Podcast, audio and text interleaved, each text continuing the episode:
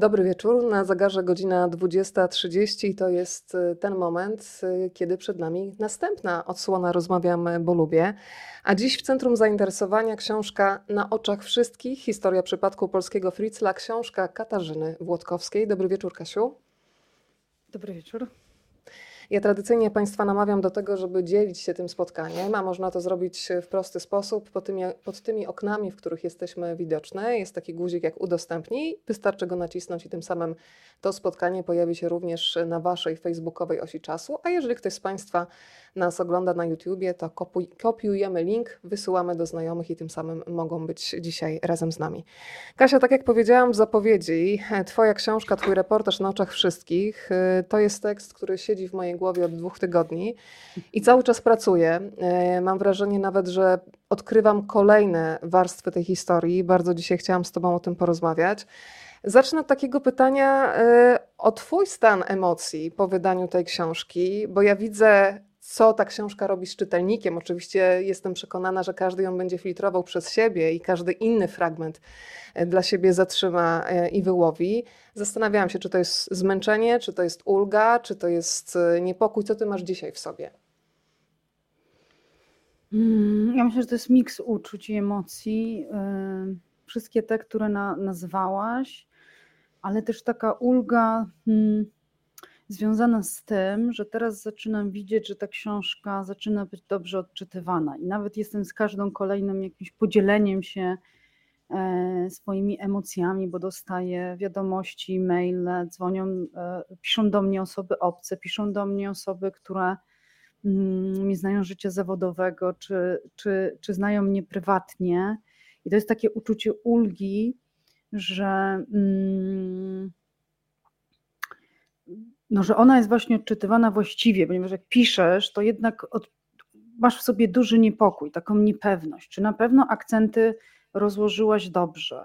Czy właściwie wszystko pokazałaś? Czy narracja jest dobrze poprowadzona? Czy gdzieś, nie wiem, nie przesadziłaś? E, to jest historia bardzo e, delikatna z różnych powodów, więc cały czas też musiałam w pewnym sensie zaciągać taki hamulec ręczny i cały czas się zastanawiać, e, co będzie dalej, także po to, żeby nikogo niepotrzebnie no, nie skrzywdzić.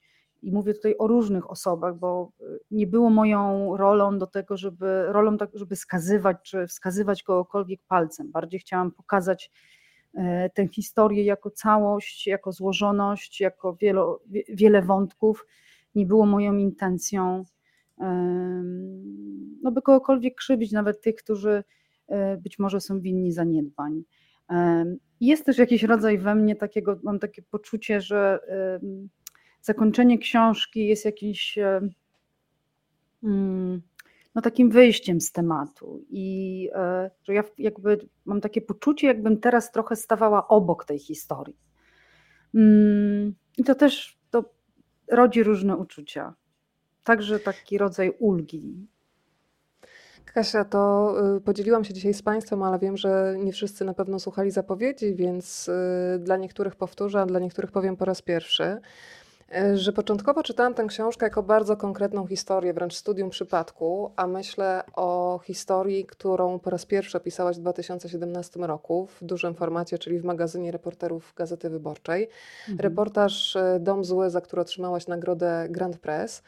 E, to jest historia, która przenosi nas na jedną z kaszubskich wsi i poznajemy historię człowieka, który przez dwa lata e, więził swoją żonę w piwnicy. W tej piwnicy dochodziło do wszelkich możliwych potworności. Myślę, że nawet wielu wyobraźni brakuje, żeby sobie wyobrazić, co tam się działo. E, I po tym reportażu ruszyło nowe śledztwo, które doprowadziło do skazania kolejnych sprawców. E, I początkowo ja zarejestrowałam sobie wręcz takiego sędziego, który punktuje, namierza zaniedbania mm, prokuratury, sądu, policji, opieki społecznej. A potem takim momentem, wręcz takim, wiesz co, uderzającym mhm. pytaniem, które do mnie wróciło, bo na początku się zastanawiałam pewnie jak e, większość e, czytelników, którzy sięgają po książkę, jak w ogóle do tego mogło dojść, mhm. że nikt nie zareagował. A potem zostałam z pytaniem bardzo takim prywatnym, osobistym. No dobrze, A ile razy ty, widząc jakieś kiełkujące zło, czyli jeszcze nie to zło w ekstremalnej postaci, nie zareagowałaś? Ty teraz powiedziałaś mhm. o tym, że z ulgą przyjmujesz to, że ta książka jest we właściwy sposób odczytywana, więc jestem ciekawa, czego się bałaś, bo zatrzymam się przy tym słowie właściwie odczytywana. Jakie były Twoje intencje? Bo rozumiem, że nie chciałaś się ograniczyć do jednego przypadku, tylko właśnie rozpocząć taką dyskusję na temat uniwersalnych e, źródeł zła, przemocy. E, jak to rozumiesz, to właściwe odczytanie? Co, co, co Tobą motywowało, co Ciebie motywowało? Hmm. Przede wszystkim odczuwałam pewien taką, taki niepokój związany z tym, że w związku z tym, że historia, jednak kanwą jest historii, ten podtytuł jest przypadek, e, historia przypadku polskiego Fritza, gdzie ten słowo przypadek jest kluczem. Mm, to też martwiłam się, że wiele osób być może po nią nie sięgnie, bo będzie miało takie poczucie, no, że ta książka oznacza wejście na ponad 300 stron do piwnicy. I, a moim od początku zamierzeniem e, było to, że ta książka będzie czymś zupełnie innym. I mm, dopublikowałam ten reportaż, o którym wspomniałaś, pierwszy Dom Zły w czerwcu 2017 roku. Mm, już wtedy pojawił się pomysł, żebym napisała książkę. Ja początkowo nawet się zgodziłam, potem się z tego pomysłu e, wycofałam, bo poczułam, że jeżeli wtedy w to, jeżeli to wejdę, e, to to będzie rodzaj pornografii i przemocy. Znaczy ja bym epatowała przemocą, bo ja bym nie miała za dużo więcej do powiedzenia.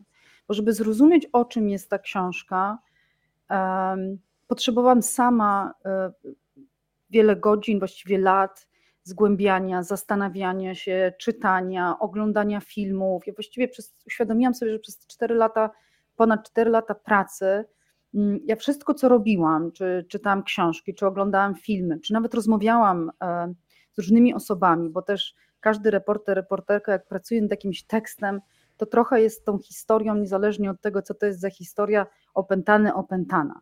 I ty ciągle z kimś o tym rozmawiasz. Też ludzie cię pytają, o czym teraz piszesz, no więc opowiadasz. I to są bardzo często wiele wnoszące rozmowy, dlatego że ludzie dzielą się jakimiś swoimi historiami, jakimiś myślami albo pomysłami e, na rozmówców. Ja się przez ten czas też nie ruszam, miałam taki czarny notatnik, y, no, nawet tu musiałabym się wychylić pod ręką, bez którego się nie ruszałam i cały czas tam wszystko y, zapisywałam, prowadziłam trochę taki rodzaj dziennika, że ktoś do mnie zadzwonił ważny, o czymś mi powiedział, no to ja tam natychmiast to wpisywałam, żeby też się y, nie zgubić, bo w pewnym momencie się połapałam, że no to będzie praca długodystansowa i ja nie wiem, kiedy ją zakończę tak naprawdę, bo postanowiłam sobie, że będę pracować Mm, tak długo, aż to będzie potrzebne, że nie chcę żadnego deadline'u.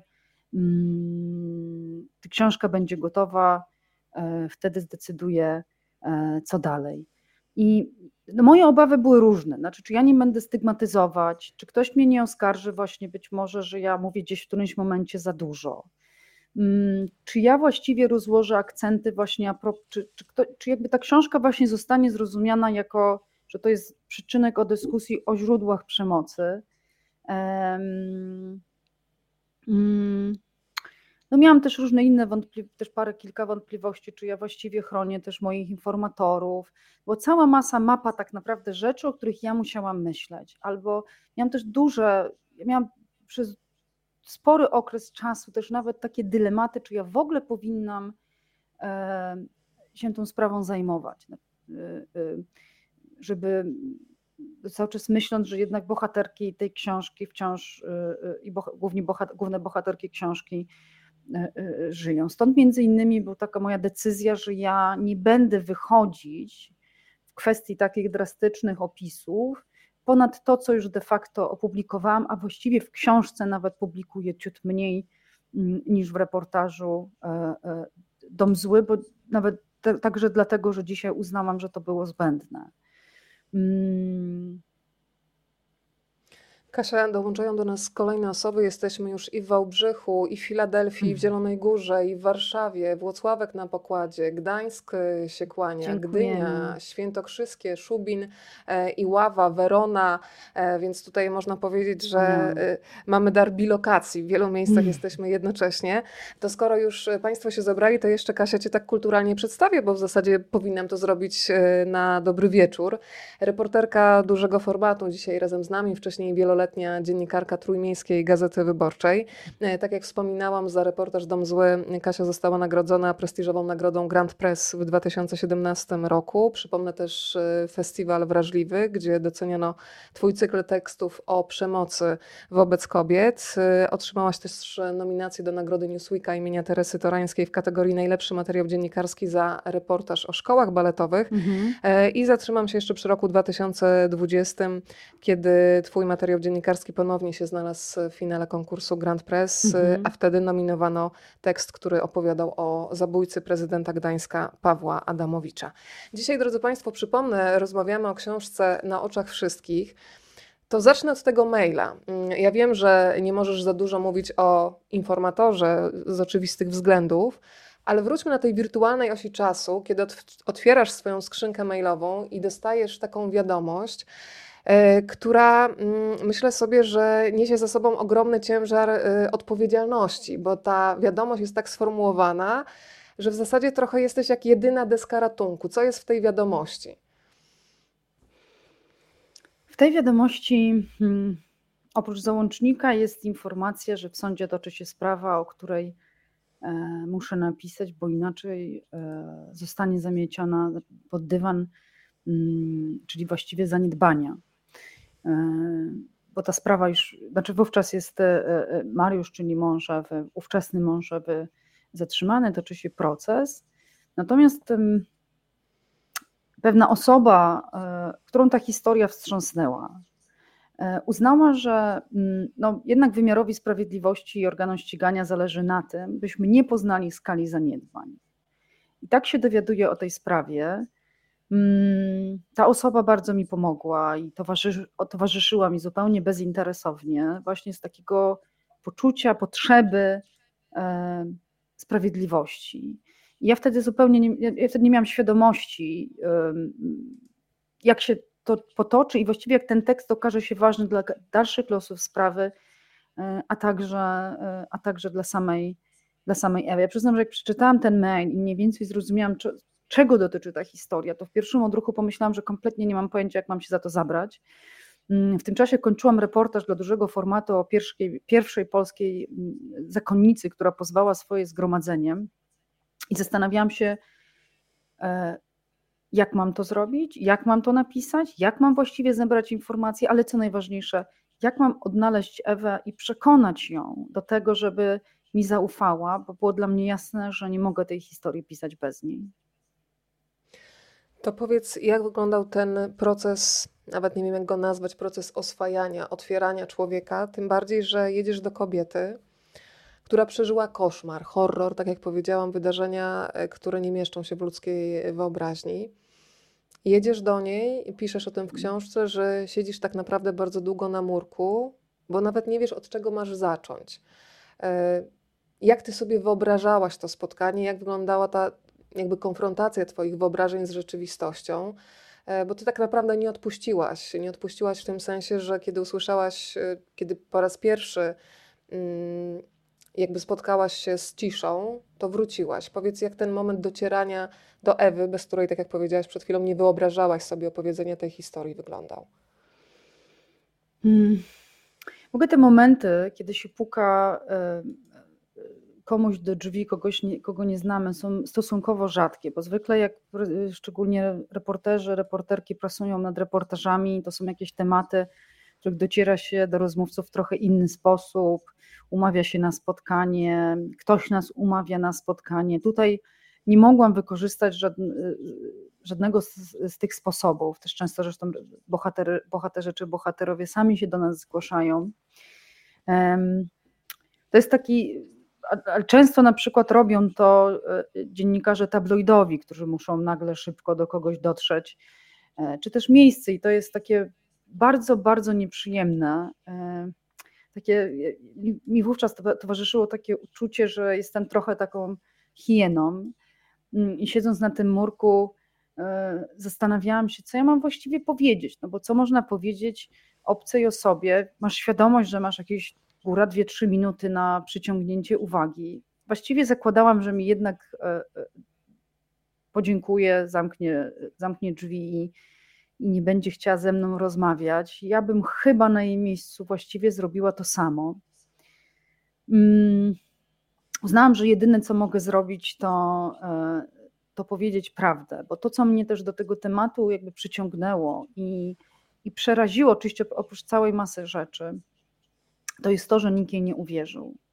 Ja mam świadomość, co to znaczy, gdy ktoś nam nie uwierzy. I e, to jest też taki rodzaj silnego, tak, tak, silnego komunikatu, że po raz drugi stajemy się ofiarą. Znaczy, jeżeli ktoś nie uznaje naszej krzywdy, to właściwie drugi raz stosuje wobec nas y, przemoc.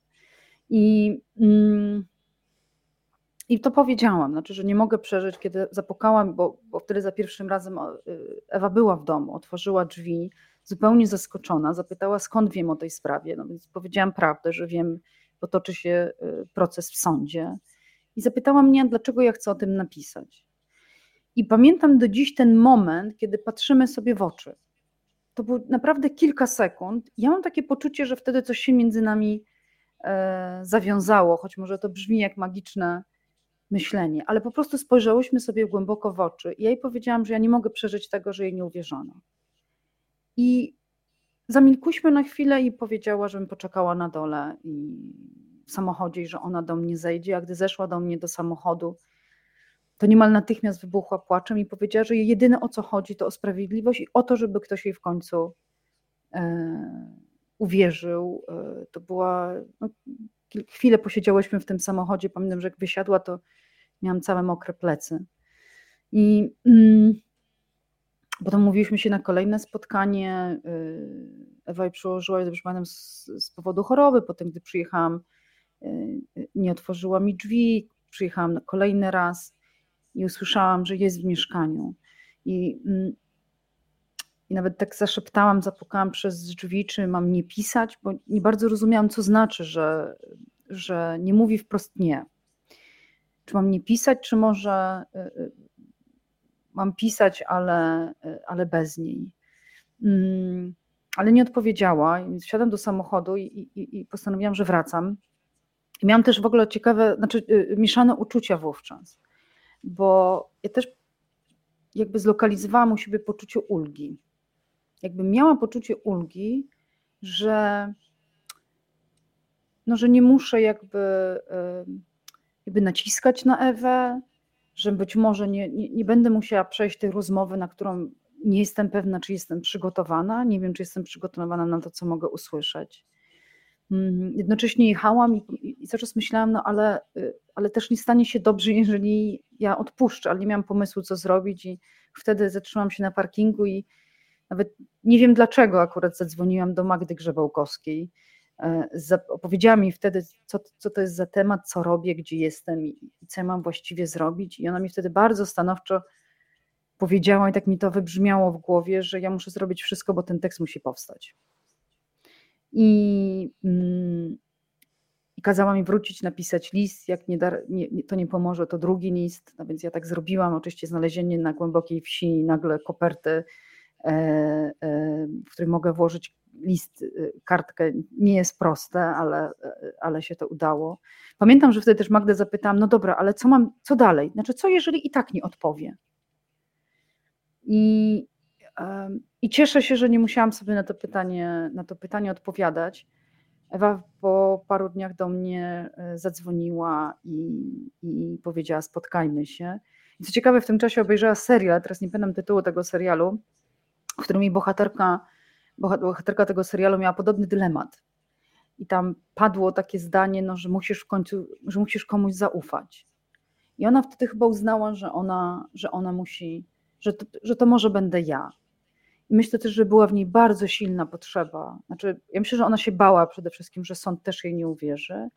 i była w niej silna potrzeba takiego wyjścia z takiego poczucia bycia ofiarą totalną. I ja myślę, że to jej dał ten tekst. I w ogóle Kasia, ja ujawnienie dzisiaj, tej sprawy.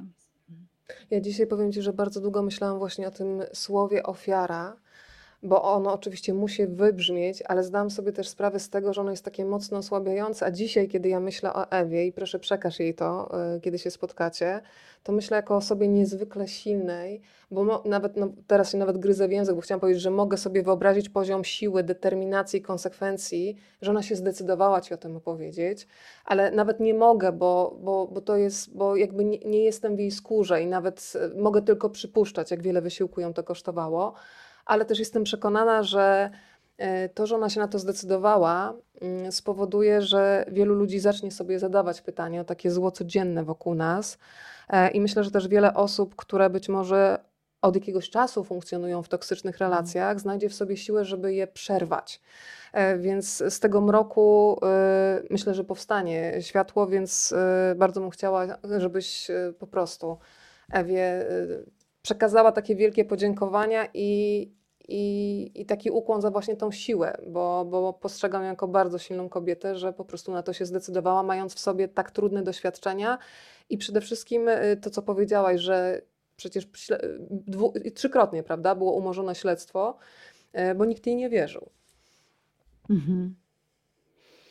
Mm, Powiedz też, Kasia, czy, y, czy w ogóle Ewa się zmierzyła z lekturą książki, czy ona chce już być poza tą historią, bo jakby to, ile ją kosztowało opowiedzenie ci całej historii i powrót do tamtych wydarzeń, to już jest za dużo, czy, czy czytała książkę? mm, nie, nie czytała.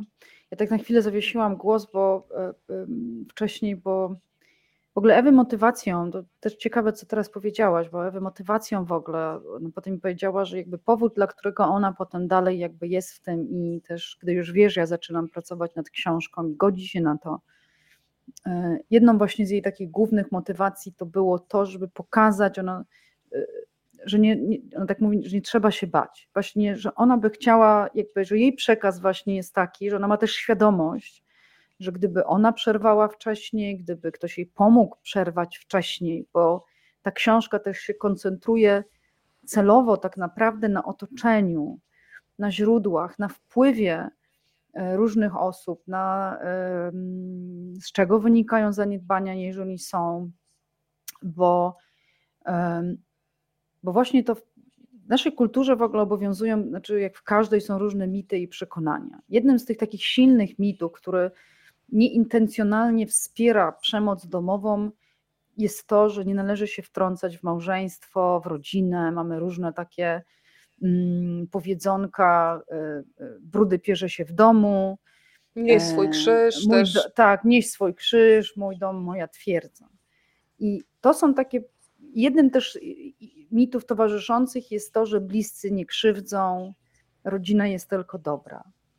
I, I to są przekonania, e, które nijak się mają do rzeczywistości, bo paradoksalnie, jak wynika ze statystyk policyjnych, najwięcej przestępstw, e, przestępstw ma miejsce właśnie w obrębie rodziny. I, e, I to wtrącanie się, które na przykład funkcjonuje z powodzeniem w Szwecji, ale także dlatego, że nie zawsze było tak, że Szwedzi tak działali, tylko dlatego, że już, jeżeli teraz się nie mylę, w 76 czy 79 zakazano klapsów na przykład. U nas dopiero zakaz kar cielesnych pojawił się w kodeksie rodzinno-opiekuńczym w 2010 roku, a gdy zrobiono badania w 2014, jeszcze ponad 60 osób pytanych w ogóle nie miało problemu z karami cielesnymi, a trzy lata później ponad 30% nawet nie wiedziało, że kary cielesne są zakazane. Jakby mówię o tym, żeby pokazać, jak długi to jest proces. I wtrącanie się ma wpływ na różnych poziomach. Ja też koncentruję się w tej książce na takich kręgach różnych, jakby zataczam, już myślisz, że już jest koniec książki, a tu kolejny kręg. Już myślisz, że już kończysz, a że już na pewno już to już wyczerpany temat, a tu kolejna jakaś przestrzeń. Bo mnie też zafascynowały w ogóle małe społeczności, też właśnie w takim sensie, że w nich te mity i przekonania bardzo silnie funkcjonują. I teraz, jak mamy świadomość, że skoro jest ten mit i on y, działa w dwie strony, czyli tak, ty masz poczucie, że powinnaś to, co się dzieje złego w swoim domu, trzymać w tajemnicy, czyli nie tylko nie mówisz służbom, instytucjom, ale bardzo często nie dzielimy się też y, y, z bliskimi. Ale to działa też w drugą stronę, czyli my uważamy, że nie mamy prawa się wtrącać. Jeżeli się wtrącamy, no to jesteśmy, nie wiem, donosicielami, jakimiś no, rzekomo osobami, które jakoś burzą jakiś burzą ten spokój, y, spokój rodziny. I Tomasz Piątek, o którym y, y, wspomniałaś, czy właśnie nie wiem, czy w trakcie, czy przed naszą rozmową. Wspomniałam, zanim się połączyłyśmy, ale teraz już Zanim się połączyłyśmy. Wczoraj byłaś u niego gościnią. Tak, ja żałuję, że to obejrzałaś tę rozmowę, bo ja chciałam ci Dlaczego? zadać to pytanie, które on mi zadał. Bo on A, mnie, to już wiem o co chodzi. bo zadał mi świetne pytanie. Tak. I kazał mi na nie błyskawicznie odpowiedzieć. To zadaj Dziecko... to Państwu. I Państwu niech dokończą. Zawiesimy to na chwilę. Dobrze. Czyli powiedz, zadaj pytanie, Mam proszę prośbę, bardzo. żeby Państwo teraz bardzo szybko, tak z automatu odpowiedzieli, nie myśląc. Dziecko jest częścią czego? I poczekamy zaraz na komentarze. E, a e, za e. chwilę będziemy kontynuować. To jeszcze nie odpowiadaj. Może kontynuuję okay. jeszcze ten wątek, to o czym powiedziała Ci Ewa, że ona chciała pokazać, że żeby się nie bać, bo to jest dla mnie faktycznie bo, dowód bo na wielką odwagę tak, i bo, tak. Bo, bo to, to wtrącane, czy tak, żeby się nie bać, żeby nie bać się przerwać, nie bać się prosić o pomoc. Masz już pierwsze odpowiedzi. E, tak. Życia, świata, rodziny, rodziny, rodziny. O, I to jest rodziny, właśnie ważne, że większość... Wszechświata, życia jest samodzielną istotą. O, wspaniałe. I to, że jest samodzielną istotą, jest y, y, y, jednak wciąż takim rzadkim myśleniem. Większość osób myśli, mówi rodziny. Ja też tak odpowiedziałam wczoraj z automatu rodziny. E, ale dziecko, no właśnie w takich krajach jak Szwecja, jest częścią społeczeństwa. I jeżeli zaczynamy myśleć o dziecku, ale także matce, a czasem ojcu, bo jednak jakieś sytuacje mogą dotyczyć też dziadka, wujka, e, przecież przemoc wobec starszych osób to jest też kolejny bardzo szeroki temat. Mm, jeżeli pomyślimy teraz o członkach rodziny, czyli o dziecku jako części społeczeństwa, a nie części rodziny, bo trochę brzmi tak, jak mówimy, część rodziny, trochę tak, jakby ta rodzina miała władzę nad tym dzieckiem i jedyne do niego prawo, ale gdy odwrócimy Jakby rozporządzała myślenia, tym dzieckiem, prawda? Tak, tak, ale jeżeli ono się staje częścią społeczeństwa, to już nagle się okazuje, że jednak ja mam prawo zainteresować się tym dzieckiem. Bo dobro rodziny, dlaczego jest ważne z punktu widzenia społeczeństwa? No bo właśnie ma wpływ na dziecko. I ja też pokazuję w tej książce, jak, jaki ma wpływ na dziecko wychowywanie się na przykład w rodzinie przemocowej. Bo też jedną z największych wartości w naszej kulturze jest właśnie rodzina. I paradoks tej całej sytuacji polega na tym, że jest największą wartością, ale nie chcemy i nie możemy, zakazujemy się właściwie sobie y, y, wtrącać, to wtrącanie powoduje, że rozwijają się różne patologiczne rzeczy, czyli nie przerywamy ich na samym początku, tylko one się rozwijają i też ja pokazuję, bo przecież ta historia polskiego Fritza, ona jest, ona jest tak naprawdę o tym, że nikt nie był w stanie tego przerwać i to pęczniało jak balon przez lata, aż doszło do dramatu, którego trudno byłoby sobie nawet wyobrazić, gdyby on się, on się e, mm, e, nie wydarzył. I mm, i w małych społecznościach, na czym ja się też tam właśnie koncentruję, mnie to nawet zaskoczyło, znaczy jak to jest niesamowite, bo przecież teraz jeszcze łatwiej jest nam się wtrącić, gdy ktoś jest ktoś kompletnie obcy. Czyli na przykład łatwiej mi się zdarza wtrącić w autobusie. Zdarza mi się zatrzymać na ulicy i zapytać, dlaczego pani tak krzyczy na dziecko. Ale już jest trudniej się wtrącić, e, gdy to dotyczy e, bliskich naszych osób, właśnie kręgu rodzinnego. Ja sama byłam świadkiem wewnątrz Y, znaczy nawet swojej rodzinie, czy w czyjejś innej, jak gdy ktoś zaczyna się kłócić w sposób przesadny i nagle wszyscy spuszczają wzrok, jakby już nie można było zareagować, tylko dlatego, że to się odbywa e, w obrębie naszej, naszej rodziny. I jak pomyślimy o takich społecznościach właśnie, gdzie wszyscy się znają, w opiece się znają, w policji się znają i tak dalej, to można zacząć sobie zadać, zadawać pytanie, na ile E, znaczy, czy taka pracownica opieki i policjant są wolni od tych mechanizmów, o których teraz mówię? Bo moim zdaniem, zresztą nie tylko moim, nie są. Oni też pewne rzeczy przymkną oko i zresztą Ewa w pewnym momencie tego doświadcza. bo mm, y, po dwóch latach związku oni się pokłócili bardzo poważnie, chciała pojechać do rodziców, mąż nie chce jej wydać dziecka, ona idzie na policję, żeby jej pomogli, jakby, no bo ona chce pojechać z dzieckiem. I nikt nie interweniuje, nie zakłada niebieskiej karty. I co ona słyszy od policji? No musicie się jakoś dogadać. Bo tak jest, powinno być w rodzinie, że powinniśmy się jakoś dogadać, niezależnie od tego, e, e, e, jak to funkcjonuje. I dla mnie to wydało się wszystko szalenie ciekawe, bo mm, też jednak taki fokus na takie małe miejscowości z różnych powodów jest rzadszy.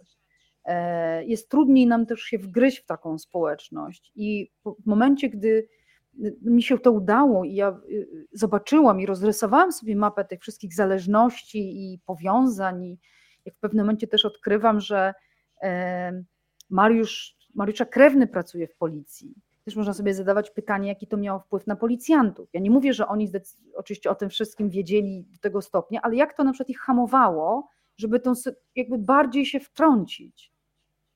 I moim zdaniem to są też takie rzeczy, których my sobie systemowo nie zdajemy sprawy. I na przykład programy antyprzemocowe regionalne, one w większości w ogóle nie uwzględniają specyfiki lokalnych społeczności, gdzie każda, znaczy gdzie one się zwykle od siebie jakoś różnią, chociażby w zależności od danego regionu, jakiejś tradycji danych regionów.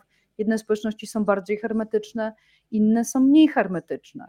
Też to, co ja nawet od, jakby w pewnym zaczęłam się, odkryłam, że, że w, w opiece e, przez 30 lat E, e, panie potrafią funkcjonować na jednym stanowisku, czy szefowa na przykład funkcjonowała, żeby 30 ponad lat.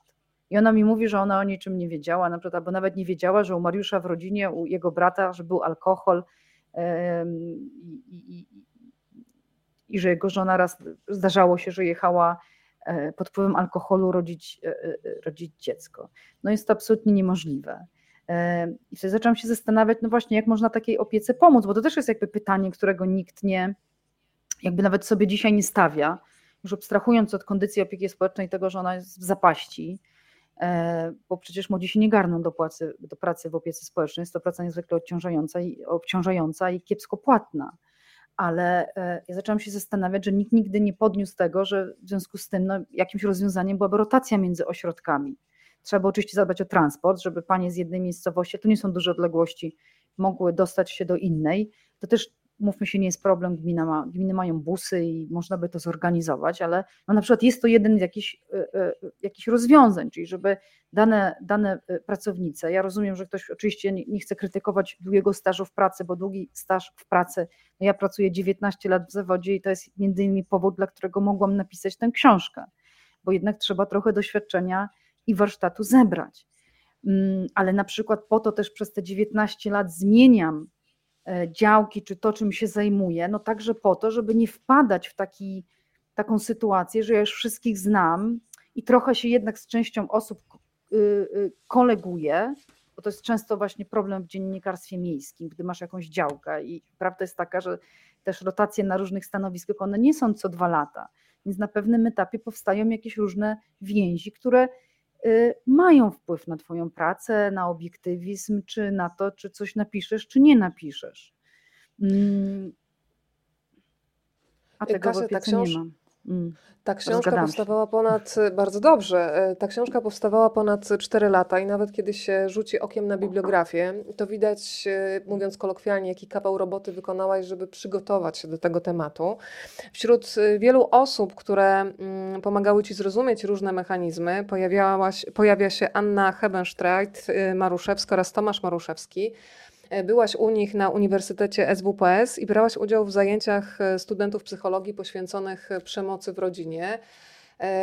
Jak wyglądały te zajęcia? Czego się dowiedziałaś? Bo ty musiałaś mieć narzędzia, żeby wiedzieć, jak funkcjonują pewne mechanizmy, żeby po prostu, jak każdy z nas po lekturze tej książki, najpierw pytać, i to ty jesteś tym człowiekiem, który pyta w naszym imieniu, ale przez to, że pytasz i przyjmujesz odpowiedzi, zaczynasz rozumieć, jak wyglądały te zajęcia i w czym one ci pomogły przy tworzeniu tego reportażu?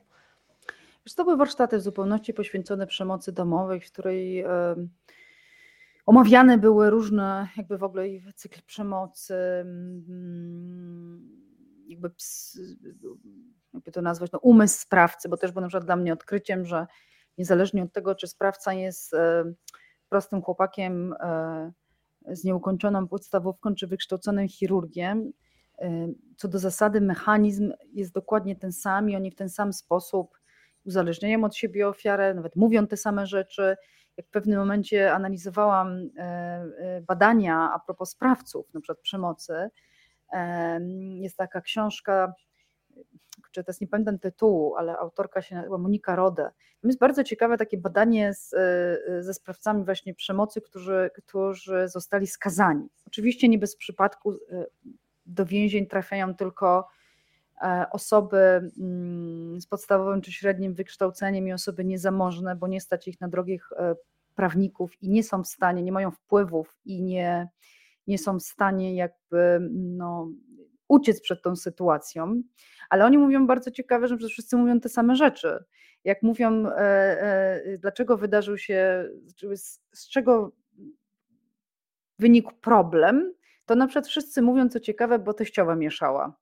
I jak się czyta akta sądowe, to oni też zeznają to sobie, bo teściowa mieszała. Czyli to jest taki, to jest taki mechanizm właśnie wypierania, kiedy e, mężczyzna czy sprawca, to też oczywiście, czy sprawczyni może być kobieta, zawsze przerzuca na obiekty zewnętrzne powody, dla których na przykład się zdenerwowała czy zdenerwował i uderzył, bo to nigdy nie chodzi jakby o nich. Mm, I tak samo dotyczy to metod związanych z, z praniem mózgu, czy takich komunikatów, w których się mówi kobietom, właśnie y, jesteś nic nie warta, beze mnie sobie nie poradzisz. Nikt ci nie uwierzy, to co powtarza Mariusz, y, prawda? Nikt ci nie uwierzy. I, um, ale najważniejsza rzecz, jaką ja się w trakcie tych y, zajęć dowiedziałam, bo ja miałam taki problem w trakcie pracy, że trochę nie mogłam dotrzeć do Ewy, a także do tak do. Mm, no do jej przeszłości, żeby wyjaśnić mm, no w pewnym sensie, dlaczego jakby uciekła tak późno. Bo oczywiście mają wpływ na to e, różne mechanizmy, ale też jest tak, że zwykle osoby, które są długo w relacjach przemocowych, musiały doświadczyć jakiegoś przekraczania granic wcześniej, czy być świadkiem. Bo też trzeba pamiętać, że dziecko nie musi być bite, żeby jakby mieć te same objawy jak e, osoba doświadczona e, przemocą. Wystarczy, że dziecko na przykład ogląda, przygląda się, czy jest świadkiem e, przemocy psychicznej czy fizycznej ze strony ojca w stosunku do mamy. I ja nie umiałam jakby wydobyć z niej tych, tych informacji, bo też źle o to pytałam. Mm, a Ewa myślę, że chciała zachować też coś dobrego też potem zrozumiałam, że jakby dzieci to potrafią kontynuować w życiu dorosłym, jakby tworzą też wizerunek taki pozytywny rodziców, pomimo obiektywnie złych doświadczeń, żeby jakby zachować tych rodziców jako taki właśnie pozytywny obiekt e, e, w swoim życiu. I mm, tam obejrzałam taki bardzo ciekawy film, to była odtworzenie psychoterapii kobiety, która uciekła od męża z dwójką dzieci. E, kobietę grała aktorka, ale psychoterapeutka była e, prawdziwa. Mm, I ta pani e, psychoterapeutka dokładnie jakby notowała przebieg tej terapii, więc była w stanie potem na tym filmie to, to odtworzyć. I ten, ten, ten, ten film bardzo mi wiele dał, żeby spróbować dotrzeć, jak, jak mogłabym dotrzeć do tych treści. Nie chciałabym teraz dokładnie opowiadać, bo jak mi przyjdzie kiedyś z kimś rozmawiać, to e, będzie łatwo przewidzieć, o co zapytam lub nie. Ale to były bardzo takie dla mnie e, e, zajęcia, jedne z, znaczy bardzo dużo wnoszące, jak zresztą też wiele innych rozmów i wiele i całą masę lektur. Ja też się zdecydowałam, bo często w reportażach nie publikuje się bibliografii.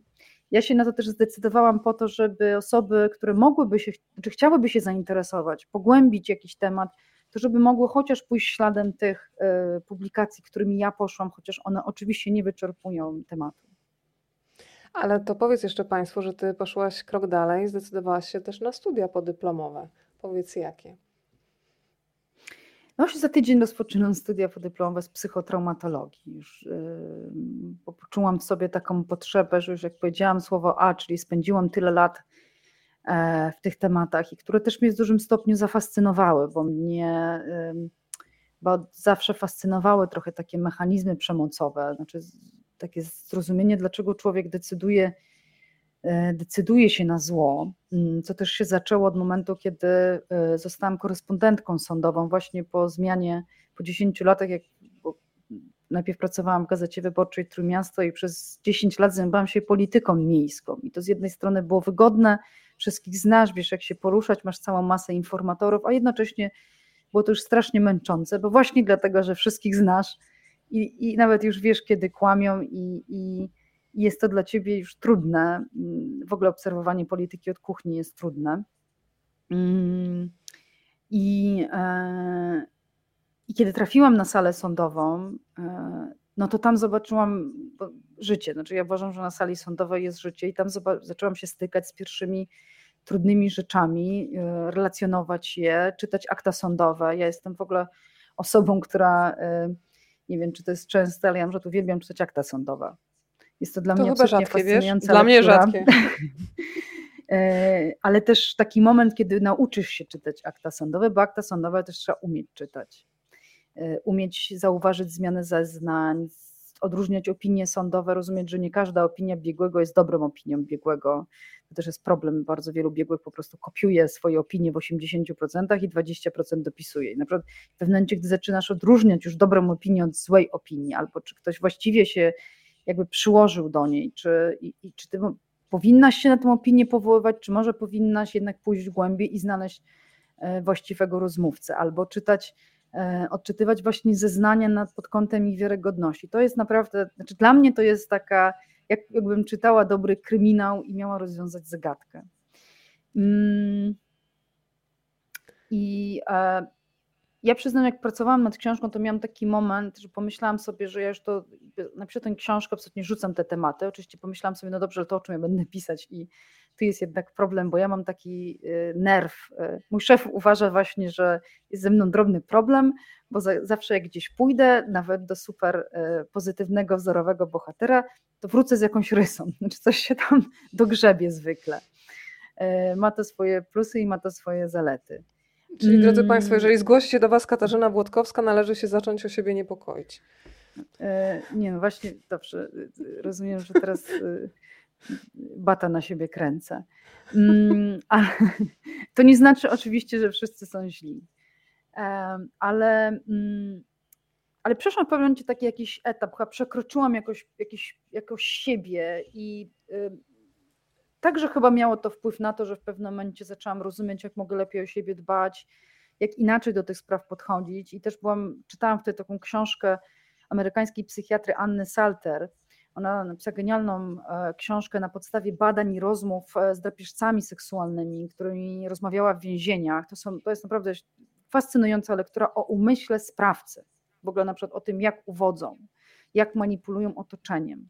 I ona y, no, wysłuchała wstrząsających wielu rozmów, także z sadystami seksualnymi, i w pewnym momencie przyznała: tak, mnie to rusza, to wpływa na moje życie, to jest trudne, E, e, bywały rozmowy, po których nie mogłam się pozbierać, ale uważam, że trzeba to robić, bo mm, przewaga sprawców polega i sprowadza się do tego, że niewiele wiemy o ich funkcjonowaniu, czy nie zawsze rozumiemy ich sposób funkcjonowania i nie zawsze potrafimy w związku z tym właściwie odczytać, czy też wesprzeć e, różne działania, w tym osoby Y, pokrzywdzony. Ja jakoś tak przekroczyłam w pewnym momencie jakiś moment i pomyślałam, że mm, jeżeli ja to w tym momencie porzucę zupełnie, czyli jakby odłożę na boczny tor tą całą pracę, którą wykonałam już i nawet tą wiedzę, którą zdobyłam i która oczywiście przecież nie jest pełna, mm, no to ja jednak coś zmarnuję i na pewno nikomu ani niczemu się e, tym nie przysłużę. Więc stąd powstał pomysł, że pójdę na psychotraumatologię, to są roczne studia podyplomowe, bo też mam świadomość, że moja wiedza oczywiście pozornie wydaje się duża. E, ja jednak poruszałam się po lekturach in, e, tak e, instynktownie, od, też od książki do książki, którą polecił mi lub poleciła jakaś specjalistka, specjalista. Czuję, że potrzebuję i dobrze mi to zrobi, jeżeli ja wypełnię wszystkie luki. I też przyznam, jest to dla mnie przyjemne. Znaczy, w sensie pierwszy raz idę, to są moje trzecie studia w życiu i pierwszy raz idę z przyjemnością, w sensie, że coś mnie autentycznie interesuje. Więc nawet jestem podekscytowana. I notabene za tydzień właśnie jedne z zajęć będzie, jak rozmawiać z osobą pokrzywdzoną przemocą. Wiesz co, mam ochotę Ci wysłać piórnik dla takiej pilnej studentki, bo y, no nie co dzień zaczyna się nowy rok szkolny, więc pomyślę o tym po naszej rozmowie. Zapisałam sobie, słuchaj, trzy ważne rzeczy, które mi uruchomiłaś w głowie, kiedy teraz opowiadałaś. Bardzo Ci dziękuję za ten moment w książce, o tym wspominałaś wcześniej, kiedy pokazujesz, nawet piszesz o tym, że kiedy się pojawił reportaż Dom Zły w 2017 mhm. roku, było bardzo dużo komentarzy, część osób też chciała pomóc e, mhm. Ewie i jej córkom, ale pojawiły się też takie komentarze, ja bym szybciej uciekła, albo ja bym nie pozwoliła na to, a ty właśnie pokazujesz mhm. i to jest e, fenomenalne, bo to, to też można od razu przełożyć na życie, że każdy z nas ma inne narzędzie takich umiejętności społecznych. Jeżeli przyszliśmy na świat w rodzinie, która dobrze funkcjonowała, która nas wyposażyła w poczucie własnej wartości, nauczyła stawiania granic, to faktycznie faktycznie te toksyczne relacje e, będziemy w stanie przeciąć. Ale jest mnóstwo osób wśród nas i naprawdę jakby namawiam do tego, żeby po tym reportażu się rozejrzeć i nie wiem, bardziej uważniej przyjrzeć swoim kolegom, koleżankom z pracy. E, tym bardziej, że mobbing, o którym na szczęście mówi się coraz więcej, to jest codzienność wielu osób, które nie potrafią same powiedzieć nie. Tak, to też jest przemoc i, i stąd myślę, że jeżeli ktoś w sobie ma taką siłę i ma te narzędzia społeczne, to strasznie ważne jest to, żeby zabrać głos i przemówić czasem w czyimś imieniu, albo, imieniu albo po prostu dodać takiej osobie odwagi. Mm, więc bardzo Ci za to też chciałam podziękować. Mówiłaś też o tym, złu, od którego nie można odwracać oczu i myślę, że tutaj e, zacytuję jeszcze motto, które otwiera książkę. Primo Levi, Pogrążeni i Ocaleni, oczywiście książka, która dotyczy tematyki Holokaustu, ale tutaj mamy zło w takiej najczystszej postaci cały czas e, pokazuje Państwu, że ta książka na oczach wszystkich opowiada konkretną historię, ale jednocześnie to jest uniwersalna opowieść o mechanizmach przemocy i o tym, że chyba każdy z nas niestety ma taki guzik fabryczny zła w sobie i niestety, ale bardzo łatwo go uruchomić. Ten fragment brzmi tak – mogę zacytować Kasia? Proszę. E, nie jest ani łatwo, ani przyjemnie zgłębiać tę otchłań niegodziwości, ale jednak uważam, że trzeba to zrobić, ponieważ jutro ktoś może usiłować zrobić to samo, co mogło być popełnione wczoraj. może zdruzgotać nas i nasze dzieci. Kusi nas, aby odwrócić się od tego z grymasem obrzydzenia i zamknąć na to nasz umysł. Jest to pokusa, której musimy się oprzeć. E, bardzo chciałam, żeby te słowa też wybrzmiały w przestrzeni, bo faktycznie wiele osób mówi, że to jest tak trudny temat, że w ogóle nie są w stanie się z tym zmierzyć. E, I ja wiem, że Państwo się pewnie rozlecą na kawałki po lekturze, ale potem te puzzle się poskładają i będziemy dużo więcej rozumieć. Kasia, ale kto Ciebie próbował zatrzymać? Bo w tej książce piszesz wprost y, no, o takich sugestiach, albo nazwijmy rzeczy wprost o groźbach, kiedy odbierasz telefony albo sugestie, żebyś jednak zostawiła ten temat, bo to się może źle skończyć. Mm, no głównie zależało y, y, jakby rodzinie chyba, rodzinie Mariusza, żeby ta sytuacja nie, nie jakby nie wybrzmiała. Mm, Chociaż to była też ciekawa relacja, bo tu mówisz o telefonie brata e, sprawcy, który też jednocześnie mam wrażenie w jakimś stopniu się do mnie przywiązał, e, bo regularnie do mnie dzwonił i to były bardzo różne rozmowy. Mm, ja ich chyba zaczęłam w jakimś momencie intrygować, mm, że ktoś się kręci cały czas po wsi i ktoś cały czas ten temat e, zgłębia i bada. Ale to nie było jakieś takie, wiesz, sytuacje, które, ja, które wzbudzały we mnie jakiś poważny niepokój. Opisałam, bo to był element tej historii, ale to też nie jest tak, że ja jakoś specjalnie bałam się tego, czy też, że ten człowiek jest jakoś groźny. Nie, myślę, że po prostu miał różne emocje co jakiś czas i a potem do mnie dzwonił i mnie za to, już nie pytam za to, może mnie nie przepraszał, ale potem dzwonił, jakby to, to się właściwie nie wydarzyło. On akurat to jest ten brat, który bardzo wcześnie się też wyprowadził chyba, wyprowadził się z tego gospodarstwa. On też nie był tam, gdy to się działo. Mm. I no nic go chyba nie było w stanie, jest w stanie przekonać, że to miało miejsce. To też jest ciekawy proces. Znaczy taki silny jakby jednak chęć wiary, że w mojej rodzinie to się nie mogło wydarzyć. Dla mnie jest też mm. bardzo mocny ten mm. moment, kiedy już zapada wyrok, 25 lat więzienia i nadal ludzie udają, że tak naprawdę no nie wiadomo w sumie, za co ten człowiek siedzi. No i krążą jakieś wiejskie legendy, za co tak naprawdę Mariusz został yy, w więzieniu, ale to dalej jest jakby nawet nieprzyjmowanie prawdy, która wybrzmiała w, w sądzie. Z czego to wynika? To, to jest jakaś, nie wiem, ochrona przed, nie wiem, wyparcie takie totalne? No tak o tym myślę, że wyparcie, też może niechęć przed w ogóle właśnie taką próbą zastanowienia się, bo mi też pewna pani w opiece powiedziała to samo, że ona w to nie wierzy. I ja to traktuję jako taki element właśnie lęku przed przyjrzeniem się, czy mogłam to przerwać. Ja myślę, że to jest bardzo trudne. I. Mm, a też jeszcze mam taką myśl, bo wspomniałaś o tym mobbingu, ja propos właśnie tego przerywania, że mm, dlaczego my musimy rozumieć, y, jak funkcjonują sprawcy i dlaczego na przykład właśnie taka pani z opieki y, może powiedzieć, że ona w to nie wierzy. Bo dla niej Mariusz, i zresztą dla wielu osób, ja im wierzę, Mariusz był sympatycznym facetem, który może i trochę wypił, czasem gdzieś tam, jak to mężczyźni, nie wiem, narozrabiał, ale, mm, ale o ciekawą rzecz pani pisze, że my w 100%, że nie umiemy zdefiniować zachowań przemocowych. Właśnie bardzo ważne, ale to można by się zastanowić, dlaczego nie umiemy. Mm, bo on był dla niej sympatycznym człowiekiem, który zawsze się kłaniał, zawsze wszystkim mówił dzień dobry, bo to, co jest też istotne, oni nie szkodzili wsi, oni nie szkodzili w żaden sposób społeczności. Oni nikomu nic nie kradli, nikomu nic nie robili, żyli na uboczu, nikomu się nie wtrącali, więc im się też nikt nie wtrącał. I to jest też ciekawe, bo y, dlaczego wspomniałam, y, nawiązuję też do mobbingu. Ja się zaczęłam zastanawiać, nawet jak teraz zaczynamy jakby przechodzić taki proces, to się zaczyna odbywać w mediach. Ja uważam, że my przechodzimy, jakieś zaczynamy powoli przechodzić jakieś, jakąś, jakieś oczyszczanie, tak jak y, do, wcześniej dotyczyło różnych innych branż. I trzeba mieć jedną rzecz świadomość, że każdy przemocowiec, a już szczególnie przemocowiec inteligentny, czyli taki, który funkcjonuje w korporacjach, on nie jest dla wszystkich takich sam. On wie, kogo ma uwodzić i dla kogo ma być nieskazitelny. Dlatego między innymi potem jest bardzo trudno tym osobom oceniać jego zachowanie, bo myślisz sobie, no ale jak to? Przecież on zawsze jest taki uprzejmy i kulturalny i pomocny.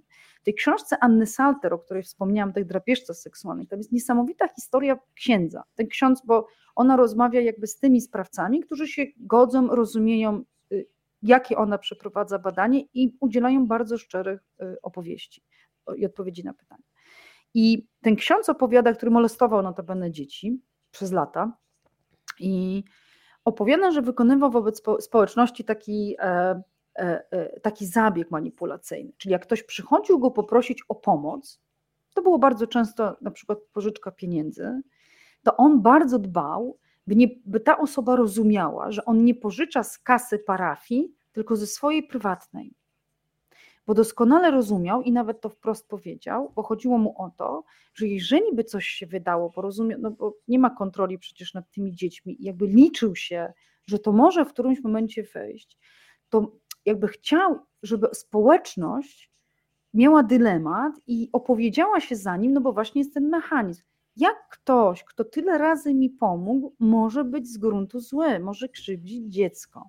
Moim zdaniem to jest powód, dla którego bardzo często wierni właśnie opowiadają się za proboszczami. Nie tylko dlatego, że jakby duchowny kojarzy im się z osobą, znaczy oni chcą wierzyć, że duchowny na pewno nie, ale też dlatego, że mają z tym duchownym bardzo wiele pozytywnych, e, e, jakby pozytywnych doświadczeń.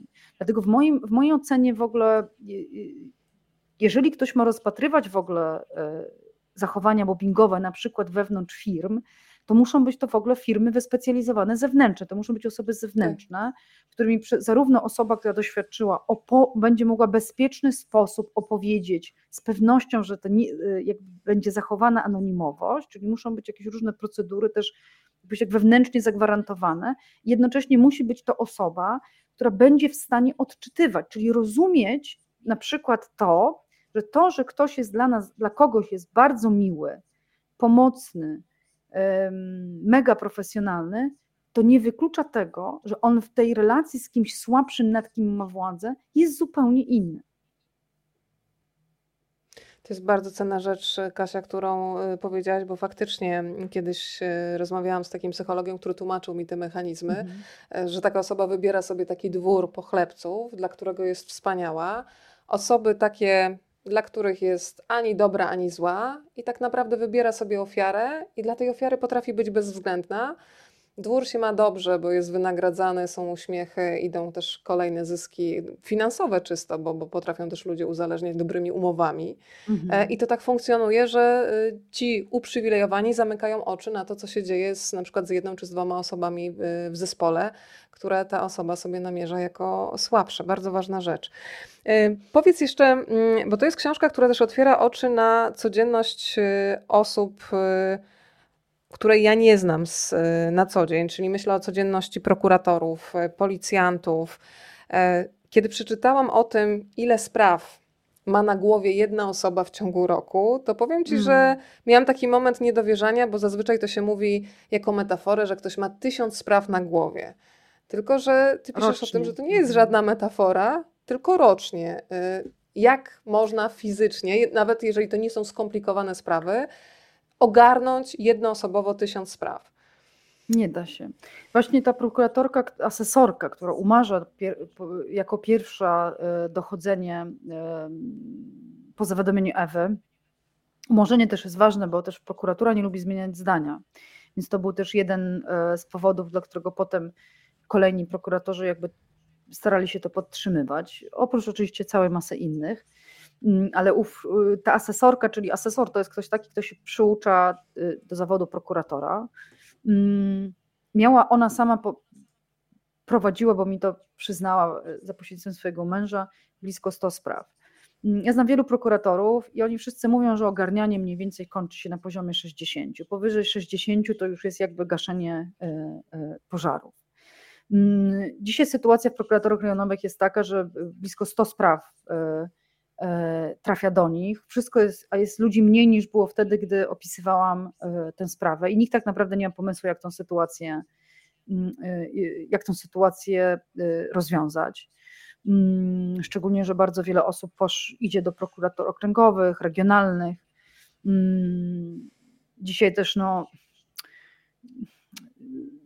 no z racji różnych sytuacji politycznych prokuratura nie cieszy się największą estymą. Bywa tak, że wakaty, że, że, że próbuje się zatrudnić prokuratora, ale właściwie nikt się nie zgłasza.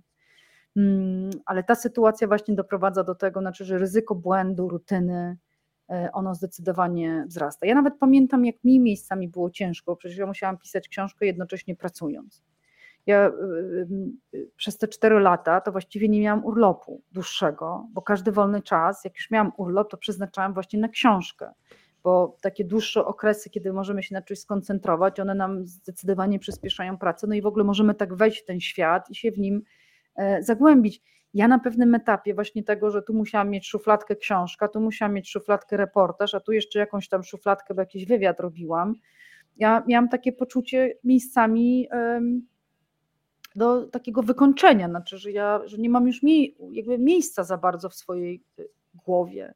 I y, prowadzenie stu spraw jednocześnie śledztw to jest tak naprawdę no, mm, podpisywanie jakichś dokumentów. Y, to jest właśnie stąd się biorą szybkie umorzenia, bo też w prokuraturze są premiowani ci, którzy y, szybko umarzają śledztwa. Śledztwo prowadzone ponad rok jest jakby śledztwem, z którego należy się tłumaczyć. W ogóle ten cały system jeszcze prokuraturą rządzi statystyka nie bez powodu najwięcej spraw umarza się właśnie w czerwcu, czy kończy i w grudniu, bo wtedy spływają statystyki. I to jest tak naprawdę taki system, który moim zdaniem jest podporządkowany właśnie trochę numerkom, e, a nie człowiekowi. I nikt nie ma do końca, nikt nie ma na to właściwie pomysłu, jakby to, jakby to zmienić. Znaczy pomysły są, ale nikt, nikt ich jakoś specjalnie nie, nie, nie ma energii, żeby, żeby, żeby wdrożyć. To zapytam Cię jeszcze o ten moment y, i cieszę się, że o nim piszesz otwarcie w tej książce, bo y, przyznam się, że ja się już od wielu lat zastanawiam, jak Ty sobie radzisz z tym ciężarem emocjonalnym, bo wspomniałam Państwu tylko kilka tematów, którymi się zajmowałaś w ciągu ostatnich lat. Y, tematów, w których ten ciężar emocji jest ogromny. I piszesz w książce na oczach wszystkich, że masz taki moment, który sama najpierw identyfikujesz jako taki moment kryzysu. Nie wiesz, czy po prostu zdołasz dokończyć tę książkę. Idziesz do psychoterapeutki i co słyszysz, bo wielokrotnie się zastanawiałam, skąd ty w sobie znajdowałaś tę przestrzeń na to, żeby pomieścić tyle cudzego cierpienia, bo od tego się nie da odciąć, nie wiem, zamknąć komputer i przestać myśleć. E, co ci uświadomiła też ta psychoterapeutka? Mm, bo to też chyba wpłynęło na to, że sama teraz pracujesz nad takim programem, który będzie uczył młodych ludzi wchodzących do zawodu, jak właśnie dbać o siebie też, żeby móc ponieść świat tę historię i zmieniać rzeczywistość, ale też zadbać o siebie, żeby po prostu ten tekst ciebie nie zabił. Mm, psychoterapeuta, muszę sprostować, żeby nie poczuł się urażony. Okej, okay. przepraszam pana psychoterapeutę. mm, dla mnie też ważniejsze, jakby ja faktycznie miałam dylemat, czy ja powinnam się e, z tym odsłaniać. Mm, bo jednak y, staramy się nie koncentrować na sobie w reportażach, więc też tam jest też, no, chciałam, żeby to podkreślić, to jest taki y, nieduży fragment, kiedy ja o tym piszę. Tak, to jest dla mnie wręcz, tak. taki przerywnik. Natomiast dla mnie ważniejsze też było w tym to, że, bo y, te trudności, o których mówisz, one mnie zaprowadziły do jeszcze ważniejszego wniosku. Znaczy, ja najpierw oczywiście miałam taki moment, że mi się wydawało, że ja tego nie skończę i byłam przekonana w ogóle, że mam kryzys twórczy, że wiesz, pierwsza książka, że trudne. Ja jeszcze wtedy byłam przed jej, e, miałam tylko fragment właściwie napisany, e, bo te całe niepokoje, to pewnie, nie wiem, pewnie to się przejawiało w Twoich rozmowach, te całe niepokoje pod tytułem Jak ja to napiszę, to jeszcze jest kolejna rzecz, która zamęcza autora, czy ja w ogóle dam radę e, to napisać. I, mm, i wydawało mi się, że mam kryzys twórczy a gdy poszłam do terapeuty, to on mi uświadomił, że to nie jest żaden kryzys twórczy, tylko to jest obiektywnie bardzo trudne, dlatego mam opory i czasem mi problemy ze snem, albo zajmuję się tą sprawą jakiś czas, a potem nawet nie chce mi się do nikogo nawet wykonać telefonu. Jakby miałam taką wewnętrzną jakby blokadę, żeby zajmować się tym i, i rozmawiać, ale też zrozumiałam, że jak tak będę funkcjonować, ja tej książki nigdy nie skończę. Ja muszę jakby to popchnąć do przodu. I i on wtedy mi właśnie uświadomił, no, że ja zajmuję się takimi tematami, których on nawet w swoim gabinecie nie miał, a on ma superwizję, czyli takiego nadpsychoterapeuty, z którym przegaduje trudności e, w swoim gabinecie, e, e, które pojawiają się w jego gabinecie. No i że ja muszę generalnie kogoś takiego mieć, czy powinnam mieć, z którym co jakiś czas po prostu, czy jeżeli poczuję potrzebę, to przegadam ten temat. I, i też mi na przykład powiedział wtedy ważną rzecz, ja też zaczęłam to wtedy wdrażać. Znaczy oni na przykład nie mogą mieć znaczy zaleca im się, żeby nie, nie mieli jednocześnie w ciągu danego roku więcej niż trzy osoby w traumie, właśnie po to, że to jest, żeby, żeby jakby nie być przeciążonym i móc im właściwie y, y, pomagać. Ja też od tego czasu zaczęłam się zastanawiać, ile, w ile tematów na przykład rocznie powinnam wchodzić, w jaki sposób, jakimi tematami je, je, je przerywać. Ale to, co mnie jakby y, najbardziej w tym wszystkim uderzyło, że ja sobie wtedy zaczęłam uświadamiać, zaczęłam czytać bardzo dużo o tym, zaczęłam czytać o wtórnym PTSD, które jest diagnozowane właśnie między innymi u reporterów miejskich, bo my się jakby w pewnym momencie bardzo skupiliśmy na, na tym wtórnym PTSD u reporterów e, wojennych. To był taki moment, dużo się o tym mówiło, pisało, powstał film, ale my nim jakby zupełnie, a w Polsce to jest w ogóle odłożony temat, w ogóle się tym badawczo nikt nie zajmuje, nikt się w ogóle nie mówimy nawet o tym. W newsroomach jest bardziej taka, e, taka atmosfera, że masz sobie radzić. I ja też tak długo funkcjonowałam, że tak temat zabijam, e, temat, znaczy klin zabijam klinem. I, i faktycznie tak do, do, nie da się do końca funkcjonować. I, ja też nie mówię, że jakoś strasznie cierpiałam, tylko to na przykład powoduje chociażby to, że my zaczynamy tych tematów unikać. Że my nie chcemy się pewnymi tematami zajmować. I, mm, I wtedy sobie uświadomiłam jeszcze ważniejszą sprawę. Znaczy to, że mi nikt nie mówi, jak mam sobie z tym radzić, to jest jedna sprawa.